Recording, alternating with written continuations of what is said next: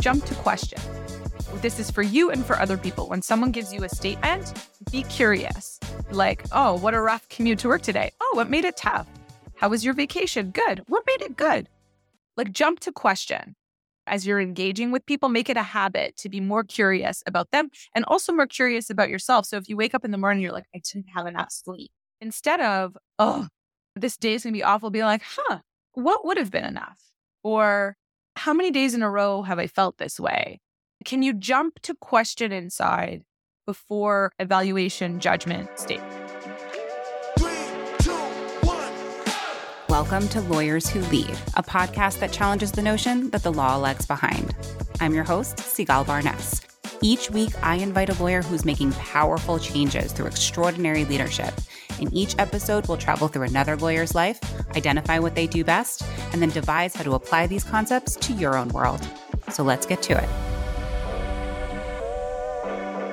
Welcome to Lawyers Who Lead. I'm your host, Sigalle Barnes. Our guest today is a former corporate and securities attorney and the current founder and CEO of the Practice Lab, an organization that helps high performance companies cultivate human centered businesses and practices. She is also a registered psychotherapist and certified co active professional coach who provides support for organizations and individuals looking to understand and better integrate mental health and performance. Please welcome our next lawyer who leads, Kara Hardin. Kara, welcome to the show. I'm humbled and so excited to be here. Thank you so much for having me. Thank you so much for being here. I know this will be uh, a great question for you since you're in the mental health field. What is your favorite thing that happened so far today? I love that you asked this question and I knew you were going to ask it. and so I tried purposefully to not over prepare because it's it's a moment for us to practice. Oftentimes when we think of gratitude and gratitude practices, we go to like our health, our happiness, the stability we have in our lives and all of that's true and I don't take any of it for granted. And in a moment when I am feeling nervous to be on a podcast with someone who I respect and admire, the more helpful practice is to be as specific and prolific in your gratitude, as present oriented as we can. And so in this moment, I am grateful for you, your effort, your time, your attention. I'm also uh, profoundly humbled and grateful for anyone whose ears are hearing my voice, especially over the past three years. I really hold that time, energy, and attention are our most precious resources. To all of the listeners right now, thank you. I'm grateful for your time, attention, and energy. That is so beautifully put. And I would also like to take this moment to thank the listeners. You're absolutely right. This is humbling. And had I prepared, so this is the edge that I sit at all the time. So I sit at the intersection of mental health and high performance, and I work with people, individuals, and organizations who are extremely successful at what they do, and oftentimes feel anxious, inadequate, lonely, and disconnected from what matters to them. I call these people strivers. And one of the challenges strivers face is that we want to do everything excellently. And so we prepare far in advance. We make lists, we have to dos. In preparation for this podcast, I listened to as many episodes as I could. So I knew you were asking that question. And the striver in me was like, all right, you want people to listen. You want nail this out of the park. This podcast is going to go viral. Come up with a perfect gratitude. And the therapist, the CEO, the woman who works on her relationship with work had to reel in and go, no, no, no. Like you just have to be present. Yeah. And you can't prepare what you're grateful for because you know what the research is around that. And so it's something that when I dialed back my striver, the part of me that needed to be perfect, and I just practiced, and this is the practice that I'm always doing, being present with you, that an answer that was organic and authentic and genuine not only showed up, but was resonant. And how do we hold the dynamic of not trying so hard and getting better results than we could have imagined?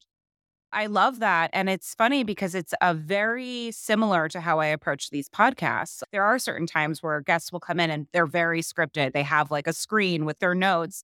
And I always have to tell them, put that away. This is an organic yeah. conversation. We're friends, we're having tea together. And I find that when that script is put away, that's when some of the best episodes come out of this. So I 100% agree with you. And what a great message to start this episode. So it's so interesting. One of the things I love about podcasting, and I got this idea from Ezra Klein, is that it's a medium where you're allowed to be thinking and making mistakes in progress. Like you're allowed to present ideas that are unfinished. One thing that I'm realizing is I'm growing sort of my presence on at practice with Kara and in my newsletter and in my work is there's a finite get it rightness about content that is online and singular that doesn't allow us to make mistakes, to change our ideas, to be learning. It's like you have to show up as an expert and complete. And so when you invite me into conversation in this way, especially this podcasting way, it allows us and the people joining listening to organically try ideas on. Like we can imagine we're at a store and we're looking and we're like, oh, like, am I in a crop top kind of mood? Can I be? Can I try it on and realize like, oh, I look so cute. Yes, I am in that mood. Or uh, not today. Like mm-hmm. there are mm-hmm. places where we can grow into parts of ourselves in conversation that we cannot when it's just a post. And so I really appreciate, I think that's what creates the authenticity that you were talking about. What type of advice would you give to someone who is, you know, a striver who does fear not coming across as perfect? What would you yeah. say to them to empower them to explore that more? So it's so interesting, many thoughts at once. The first is the heart of my thinking on strivers is you are the expert on you. And so I'm standing here and saying, like, I'm going to give you eight ideas, for example, to empower you and step into your excellence. And before you put on any of them, before you crop top that, you need to put in your brain, am I okay with how I am? And I don't mean in a singular monolithic way. I mean, in this moment, do I want to practice something different? Do I want to try something new? There's a host of research done by Brene Brown, which speaks to vulnerability and authenticity and the need to really show up as you are to connect with other people and to find joy and fulfillment in life. I would orient around as like a data point as you explore your own expertise on why it might be helpful to try exercising something other than perfection? Because perfection can be really limiting. It can drive people away. It might be the best tool you have right now in order to survive in your environment. So the very, very first thing is you are the expert on you. And then right next to that is this idea that how you are doing things right now makes sense.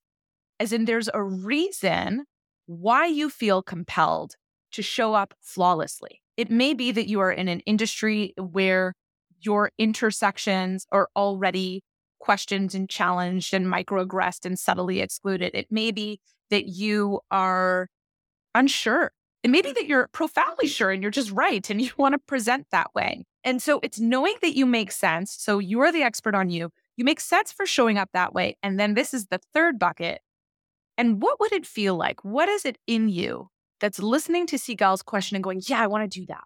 I want to be a little bit different. What's that part of you? And like, can you ask that part more questions? For example, what would feel good about that? What's my intuition about that?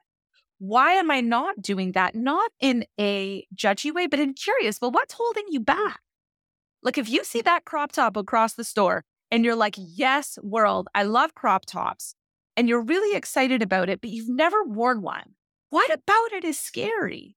I might think to myself, well, I'm not like I grew up in the 90s when like Barbie was all over TV and you would like watch Cory and Topanga on whatever that show was called. And Topanga would be like, I can't eat pizza. Like diet culture was real. So I am a mom with two young kids. My body is beautiful and it's round. And so if I look at that crop top, am I saying, oh, I can't wear that because I'm not beautiful? Oh, huh. And so if we take that to perfectionism, oh, I can't show my flaws. My content has to be perfect. I have to show up in this way because why? And do you accept that reasoning? Are you aligned with that reasoning? Is it systemic? Is it oppressive? Is it fulfilling? not all of us have like 8,000 hours to do these deep existential dives in who we are. And so if you're listening and you just want to be empowered, what I would say is focus on that third part. What in you is curious about change? And what's a tiny step that feels comfortable? Maybe it's including a typo. Maybe it's like not rereading an email for the fifth time. Maybe it's doing what I did recently on social right now. I'm doing 30 days and 30 ways to shift your relationship to work. And I missed today. It's not 30 days. It's going to be 29 out of 30. And you know what? I'm not going to lose sleep over it. Was I profoundly uncomfortable in my stomach? Yes. What are they going to say? This person's talking about work and I'm not even working. And then I remembered, oh, that's the whole point. That was absolutely great. It made me think about myself. And uh, and I assume other people feel the same way. Is that where the perfectionism of yourself has helped you in many ways excel also is creating something that is not good for you in another area of your life, right? So, in the sense of like the post, let's say I'll use that as the example. If you're posting every day for 30 days, you know that it's going to create X result. However, if you're also stressing so much every single day that you're not able to do other things that are aligned with your values, like spend more time with my kids or relax or do all those things, then it's not good for you also. And I think you actually have talked about this paradox, right? Between mm-hmm. doing something really well and achieving success and it also being really detrimental to you at the same time. That's such an important thing to think about. And I love this idea of saying it's just as important to look at why it's hurting you and ask those questions as it is to be proud of how it's doing well for you. A hundred percent. And I think about a couple of things as you're answering. The first is uh, there's this tendency in the well being space to offer practices and tools and tips because, like, people want help. The reality that I have sat with in myself and in my work with other people and organizations is our systems demand us to show up a certain way in order to be successful. Like, I can't look at a first year associate and say, turn off your email, turn off your email at five o'clock. It's going to be great. Like, I, I can't, even though I practice a tech Shabbat every week, like, I can't tell them that. And so we set them up to fail when we don't acknowledge the part that's like, no, you're successful because you're available. And we also set them up to burn out and fail when we don't look at the part that says, and here's the cost of that. Yes. You know, I read this somewhere. The last name is Hansen. He talks about ruthless priorities and choices being painful. And as adult navigating the world of work, one of the biggest misconceptions is that we can just time manage ourselves towards success and completion. Like, if only I could manage my schedule better, I would be able to meditate and have all my meetings and do my emails. I just need to like time manage. I need to do like inbox zero or whatever it is. When the reality is, in order to have the life I want, I will not be able to do everything I want. I have to manage my time so acutely that I say no to things. And there are consequences social, emotional, psychological. So I best know why I'm making that choice and how important it is to me so that I can handle the dichotomy. Like when I say to an associate, you can't log out at five, it's true. But what days will you? Is it going to be your wedding? If you choose to get married, is it going to be bar bat mitzvah? Is it going to be just because it's Thursday night with your friends? Is it going to be every night? And it is going to be every night, don't work in New York. Like there are spaces for all of us, and our programming is success looks like X.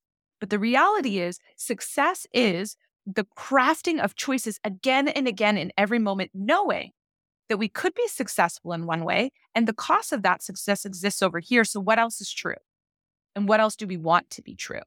And that's where we work. So, you could think about it for the linear thinkers on three levels. The top level is here are the things that happen in your everyday life. Here's the job, here's the demand, here's the expectation, here's the systems, like the assumptions that exist over top of all of those. And then number two is your emotional response.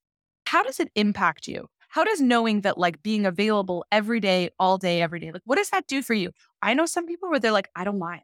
I like being engaged. I know other people like I was someone who was like, this is eroding my soul. Like I'm not capable of this kind of demand or like access to me. Emotional reaction. And a lot of interventions or programs exist at levels one and two. They tell you how to structure your work or how to manage the feelings. And what you and I are talking about is actually a third level, which is how do we relate to ourselves and our work as levels one and two are happening.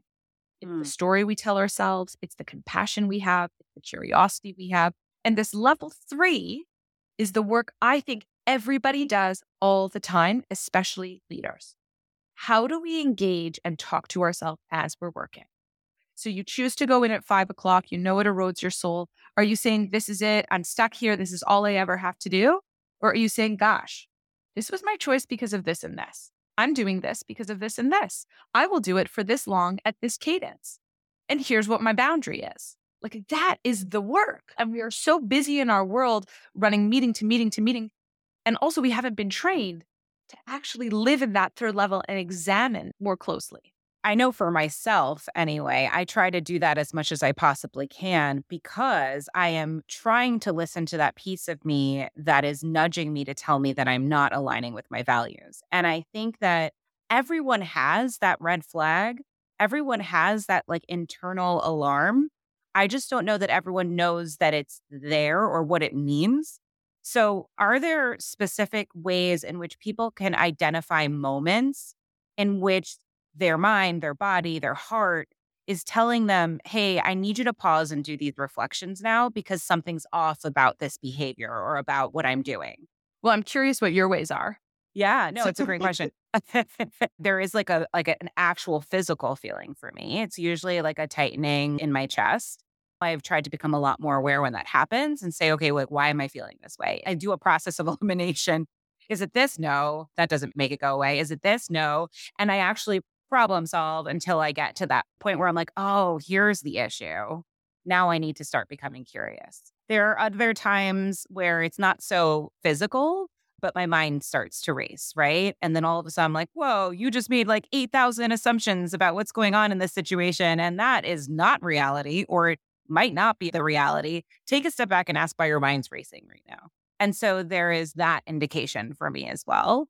And then the third indication for me is all of a sudden like a week has gone by and I have not taken a moment to even process like what life has looked like where you're talking to people and you're like, I don't know, it's just been crazy. This month has gone by and I don't even realize it. That yeah. is an indication yeah. for me as well. Those are all so telling. They're really aligned with a lot of what I see. And I want to like take tracing paper over what you just said and add a couple of things and you accept reject. So one of the things that I think of is in working my, with people with developmental trauma, I think of the event that happened, how they experienced it, and the effects that linger in their body. So, for example, if you, and we're getting really therapisty now, but if you growing up as a child, like you learned differently than other kids and your parents really valued academia, like you trying was never going to be enough in the traditional academic system. And so there could be some children that experience that event as I'm not enough and I can't learn and I will never be enough. So it's actually not worth it for me to engage. And I will underachieve as an effect of that. You know, trauma, we often think of it as like this really big, like a car accident. It can also be like low level cumulative things that happen over time. So in my example of an under achiever, they could be listening right now and thinking, well, I don't know what I want. I don't know who I am. I just know that like I'm not smart. Or it could be an overachiever, someone that was like, oh, it's important for me to be valuable to get the best grades. So I'm going to get like the top grades. Two people get that. This is what's valuable. And they succeed and they succeed and they succeed to the point where they're 40 and it's a pandemic and they have children at home. And for the first time in their life, they're failing. And they don't have the wiring to know that like it's okay to fail the other piece of trauma that shows up here that I just want to name is when our bodies are overwhelmed like that, sometimes the response is to down regulate. And what that looks like is distancing your body from the present. So you don't really want to be there. And so it makes sense to me, like when you say, like, you lose time. When we're dissociated, we lose time, we lose access to what's happening inside of us. So, like, when you're able to be like, my stomach gets sore, I get upset, these are the things I notice you're attuned to your body. Your body is a safe place to go when you're feeling like you need to know yourself. There's a whole host of people that are working, especially in the legal profession, who don't go into their bodies and are successful because they don't sleep, they don't eat, they don't pay attention to the chronic sign. And so it's to really normalize. If you were listening to Sigalle's answer and you were thinking like, that is so out of the realm of my possibility. Remember, you're the expert on you. It feels like too much to look inside in the ways, because that's what I would recommend to anyone who feels comfortable in their body. I would look for physical sensations. I would notice when you're losing time. The last one you had is like I would go through a process of elimination. Those are the three big ones that I would do. If you can't get there right away, I would start with identifying your preferences. So, do you prefer hot or cold? Do you like summer, spring, fall, or winter? And when I say fall, do you like fall or do you like the word autumn? And do you like dusk or dawn? Like these really simple questions in your day, I would just start noticing where you prefer to be. And then from there, it's a whole other conversation. But the first idea is to just start noticing especially if you have experiences where you have been invalidated, unseen, unhelped, and not cared for, developing a relationship with yourself where you get to take up space, you get to feel seen and like you matter. It starts with just knowing what you like. And how would you recommend people even doing that? I know you said ask yourself these questions, but are there mm-hmm. other ways in which people can learn that about themselves? For sure. So I tend to be quite biased, and I think everyone should have a therapist. Everyone should have a therapist, but it's caveated by it has to be the right therapist for you. And the right therapist for you when you're 12 is different than when you're 20, is different than when you're 40, is different than when you're 60. Like we are constantly evolving. And so you want to find someone. I'm going to give another analogy. When you go to get your hair cut, if you are lucky enough to get your hair cut by someone who you walk in and they cut your hair and you leave and you're like, this is me. Like they have seen the spirit of my hair, they have seen my face, and I love it. That's how you want to feel. And it's not that you don't talk about hard things. It's not that everything that they say to you is yes, you can have hard conversations and you feel seen for the version of you that you value. Because I know, like, when I go into a hairdresser, they're like, oh, this is how your hair has to be. And I'm like, I'm not bold enough for that. I'm not brave enough for that. I get that that looks best on my face, but that's not who I am. So too with therapy. And that just requires a lot of legwork. Asking your friends who they go to, researching people online, finding modalities. I would be looking for people because my lens is trauma informed. I'd be looking for people with EMDR or somatosensory training or attachment focused training, anything that's like trauma informed. I would sit with. So therapy is one way. Another way is to like go to a bookstore. This is my bibliophile preference, but go to a bookstore and just pick a book that interests you. Like go to the fiction or the nonfiction section and just start gathering the titles. Maybe it's the library. I'm actually a huge fan of the library for this type of thing. Read the stuff that interests you about you, about your development, and just see if you can start gathering more information the third piece of this is that it takes time. Like we're talking of a lifetime of learning how to show up one way. And sometimes it's a lifetime of learning how else you might show up. And so to pay attention to how urgent this feels to you and ask yourself, what's my next immediate right step? Like Kara's told me to find a therapist, to ask about preferences, to read books that interest me. But what do I know? is the thing that I need to start exploring the stuff that I feel I need to explore. Because your answer could be hiking in the woods, it could be planting a garden, it could be calling your best friend more often, it could be finally pursuing aesthetic school. Like profoundly, you are the expert on you. So if you're listening to me right now and you heard Sigalle's question and you're like, how do I know inside what's happening? And it's a really interesting question. Can you just ask yourself, what about that question was interesting to me? And if an answer doesn't come to you, can you practice sitting with that? Can you make a minute every day and just ask, what about that was interesting? And just allow answers to come. We're so used to like actively problem solving. I like that a lot. And I also like the underlying message that there is not one way, right? I mean, there are lots and lots of ways in which we can get to know ourselves and understand what we need. And I think it's very easy for us to get caught up in all of the blog articles, all of the podcasts, all of the TV, everything that is trying to educate you on this is how you do X, right? The number one way, the only way. Like, this is the secret. There is no secret. There is no one way. What works for one person may work differently. 90s brain is blown. Yeah. What? that the secret, though. I just have to rest. I know but sometimes those those things will resonate right and then we're like oh my god that's the way but it's not the only way it might work for you and so therefore that blog article worked well or it might work for you but at what cost just bringing it back to what you were saying earlier in the episode and making sure that you're asking yourself that question when you were talking about the hairdresser and being like well what if you want to go in and you're like yeah i can own that I can totally own that. But I hate maintenance. Like, I don't have time to blow dry my hair. I don't have time for every two months haircuts. So, as much as I would own that, at what cost? I cannot do that maintenance that will actually stress me out more. And so, therefore, no. it's so interesting you say that because the striver tendency is to find the solution before examining the problem. And so, what that means is like, okay, I have anxiety. I'm going to go read every book, every blog post, every article. I'm going to like deep dive. And what we need to do is go, okay, So I think I'm struggling in this moment with anxiety. What could I need? And it's not an either or. That's the paradox. We want to inform ourselves and do the research, but we have to try it on. We have to try it on and we have to be willing to be flexible. The goal of high performance is not to be operating at the top level all the time.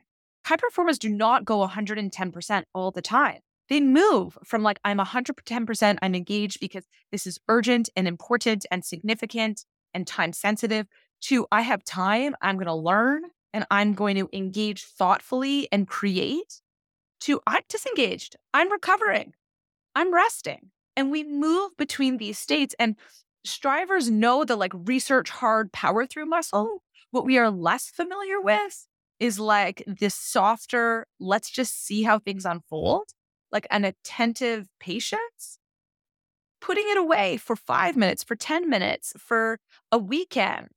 Like the number of strivers I talk to that are like, yeah, I just need a month off, or like I'm just quitting. Because the answer is, I only can do it this way, or absolutely not at all. We need a dimmer switch here. There's like a million gajillion options between there. And the work we're talking about is making space inside to just ask the questions. I think it's really important and worth repeating is this idea that when you're ever in a situation where it's either I can do this or I drastically have to do this, reminding ourselves of the various ways in the middle of that that are actually possible. Because I definitely fall into that. I'm like, oh, I mean, if I can't work out on the Peloton at least 30 minutes at this level every single day, then I can't do it at all. And that's not true. You can still be a very healthy person and do 20 minutes a day, twice a week. Like that's better than nothing. And so it is such an important thing to remind ourselves. We should flag it anytime we're thinking in that extreme. Not only that, I love that you had that. My practice around that is whenever I feel like I have an either or, I tell myself I can't make a decision until I can mm. think of at least like five more. So I like, I can't make a decision. I have to walk away from it. I usually, when I'm feeling like that, I go for a walk. For me, movement is like one of the best ways. And I tell myself, do not think about this on the walk. Don't think about it because you're in a stress response where your mind is like, I don't have access in my brain to the millions of options. So I'm obviously not in a position where I can make a choice. Yeah. If you only see two choices, it means you are not in a position to choose between them. And you just need to take a step back and I think about something totally different. I love that so much.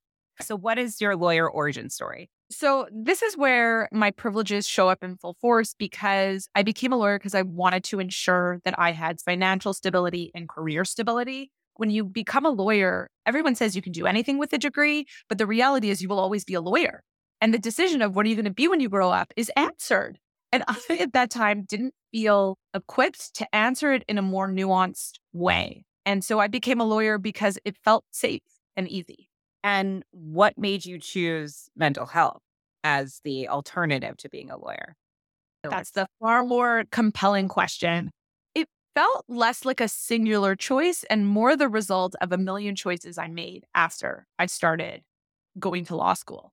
When I was in law school, there were parts of it I really liked, and there were other parts where I found myself quite off.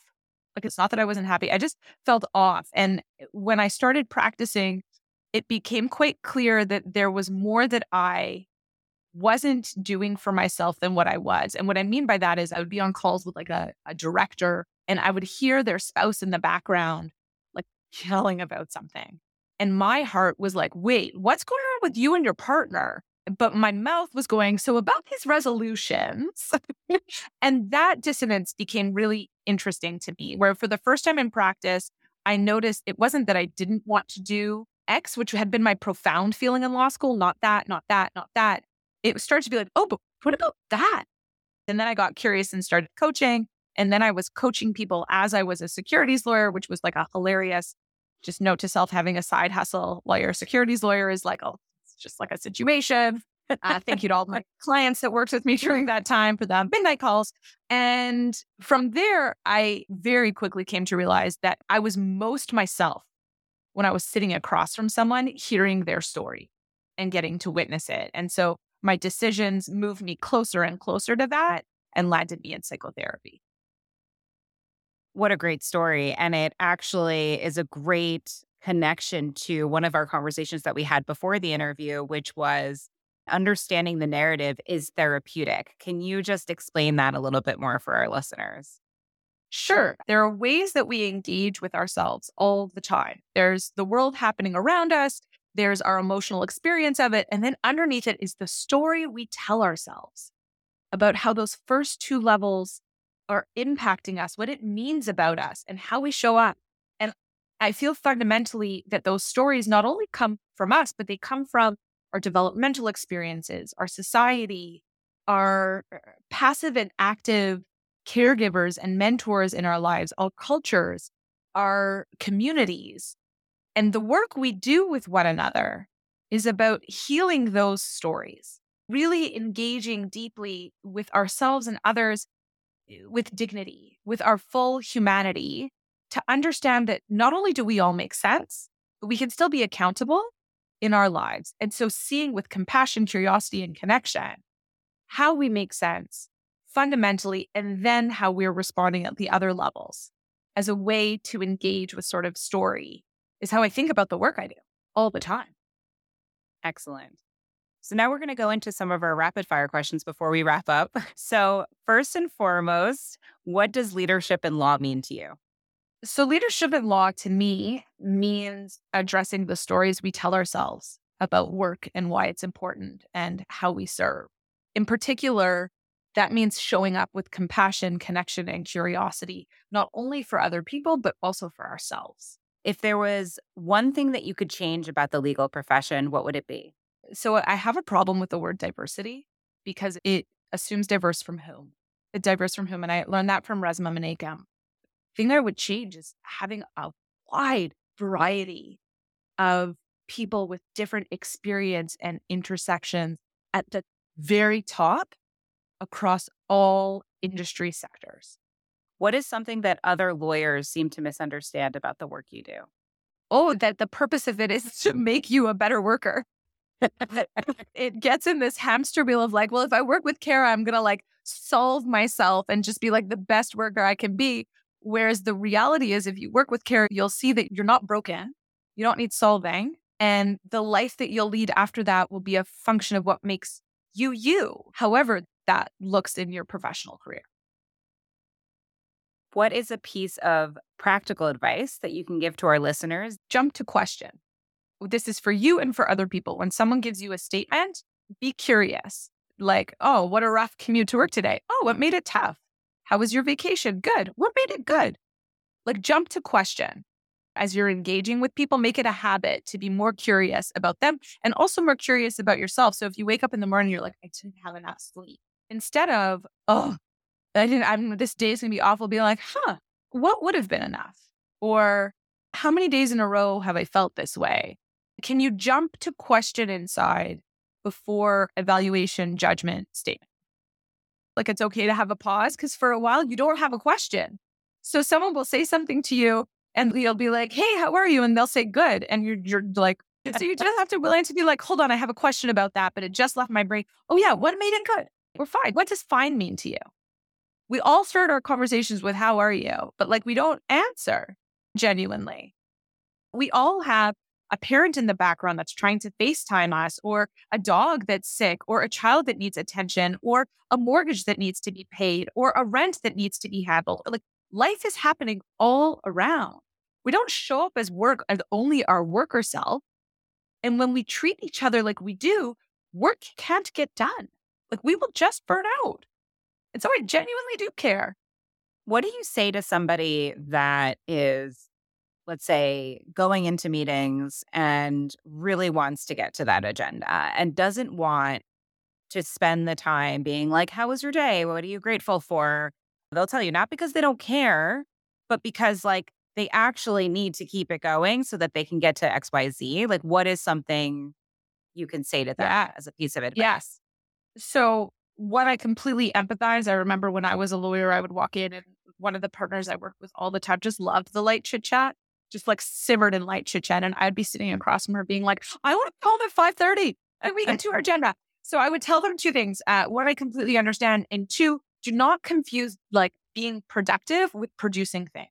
Do not confuse checking items off your agenda and your list as the same as getting projects done and moving them forward. And you just get to be more transparent. So you could start a meeting with, like, hey, I want to know how you are really. And also, we have these eight things. So I'm going to ask you, how are you really? And if there's something more significant happening with that person, probably shouldn't be moving on to the eight agenda items, anyways, because they're not going to be doing a good job at them. And if you take the time to connect with them, you will allow yourself an opportunity to either differently allocate those resources and those tasks, or you will have connected and regulated them enough that they can do their job. And if you practice it often enough, people will get used to it and know you will have enough information that a check in won't take half an hour. Like my regular check ins are two words. I learned it from Brene Brown, two adjectives. And if people need more time to talk, they, they advance. See, like, I know we have this meeting with these agenda items. I'm derailing it. We to talk about this that's happening for me. So if you're someone who feels like you legitimately don't have time, you need to rethink time and its relationship to producing outcomes. That is excellent advice. Excellent. It's challenging. Uh, as as is all the work, right? All all the meaningful work is challenging, but it's also so rewarding. Wonderful. So, last question What do you do for self care? Oh my gosh. It's interesting because it, uh, even the word self care, like, what do I do? It doesn't feel like self care to me. This just feels like, what do I do to be me? Mm. Like, I lift weights. I take a tech Shabbat every weekend where I put my phone in my closet, and anyone that needs me has to find me through my husband, which is a privilege it's a privilege, and I had to set a lot of expectations around that. It's like a hilarious thing. Uh, those two, I would say, have been the most significant. I meditate.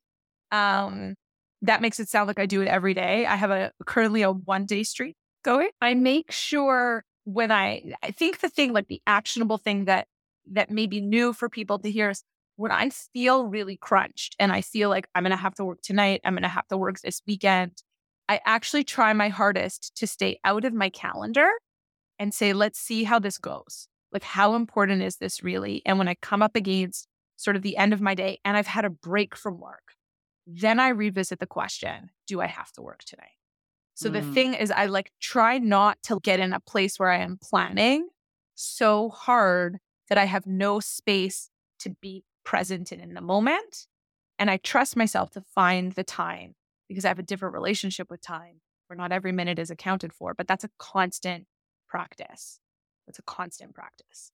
Well, thank you so much for being on the show. And I really just want to thank you for the work that you're doing. If anyone wanted to reach out, connect with you, what's the best way they can do that? Uh, thank you for asking. If you do Kara at thepracticelab.org, email is the best way to do it. You can also follow me on at practice with Kara. I want to thank you for the space that you create and the time that you devote not just on air, but off air to telling stories. Like if we think about that third level, there are very few spaces in our work world where we allow one another to be imperfect. And it's so important to understand and appreciate ourselves. And it's like a notion that we think of like in a passing superficial way, but you're allowing and creating and carving through hard work and effort and time that space. So thank you for doing that and inviting me into it and inviting all of the listeners into it. It's profound work and it's meaningful work, and I am so grateful to be a part of it. Thank you, leaders and future leaders, for listening today. We have a new guest every week, so don't forget to join us next week. If you enjoyed this episode, subscribe or follow us anywhere you listen to your favorite podcasts. You can also follow at Lawyers Who Lead on social. Let's celebrate and continue to build a community of leaders in law together. Lawyers Who Lead is made possible by Lawline, the leading online platform for lawyers who want engaging, relevant CLE and professional growth content. For over 20 years, Lawline has helped hundreds of thousands of attorneys level up by providing award winning courses in hard to find areas and high demand fields. They have so many courses to choose from that are actually really interesting to listen to and watch. That's why Lawline's rated the highest in the industry with over a thousand verified reviews on Trustpilot. Lawyers Who Lead listeners get $100 off Lawline's unlimited annual subscription, which means you can take as many courses as you want for a really good price. Just visit lawline.com slash podcast to get the special offer. Check out Lawline for the best content for leaders and future leaders in legal.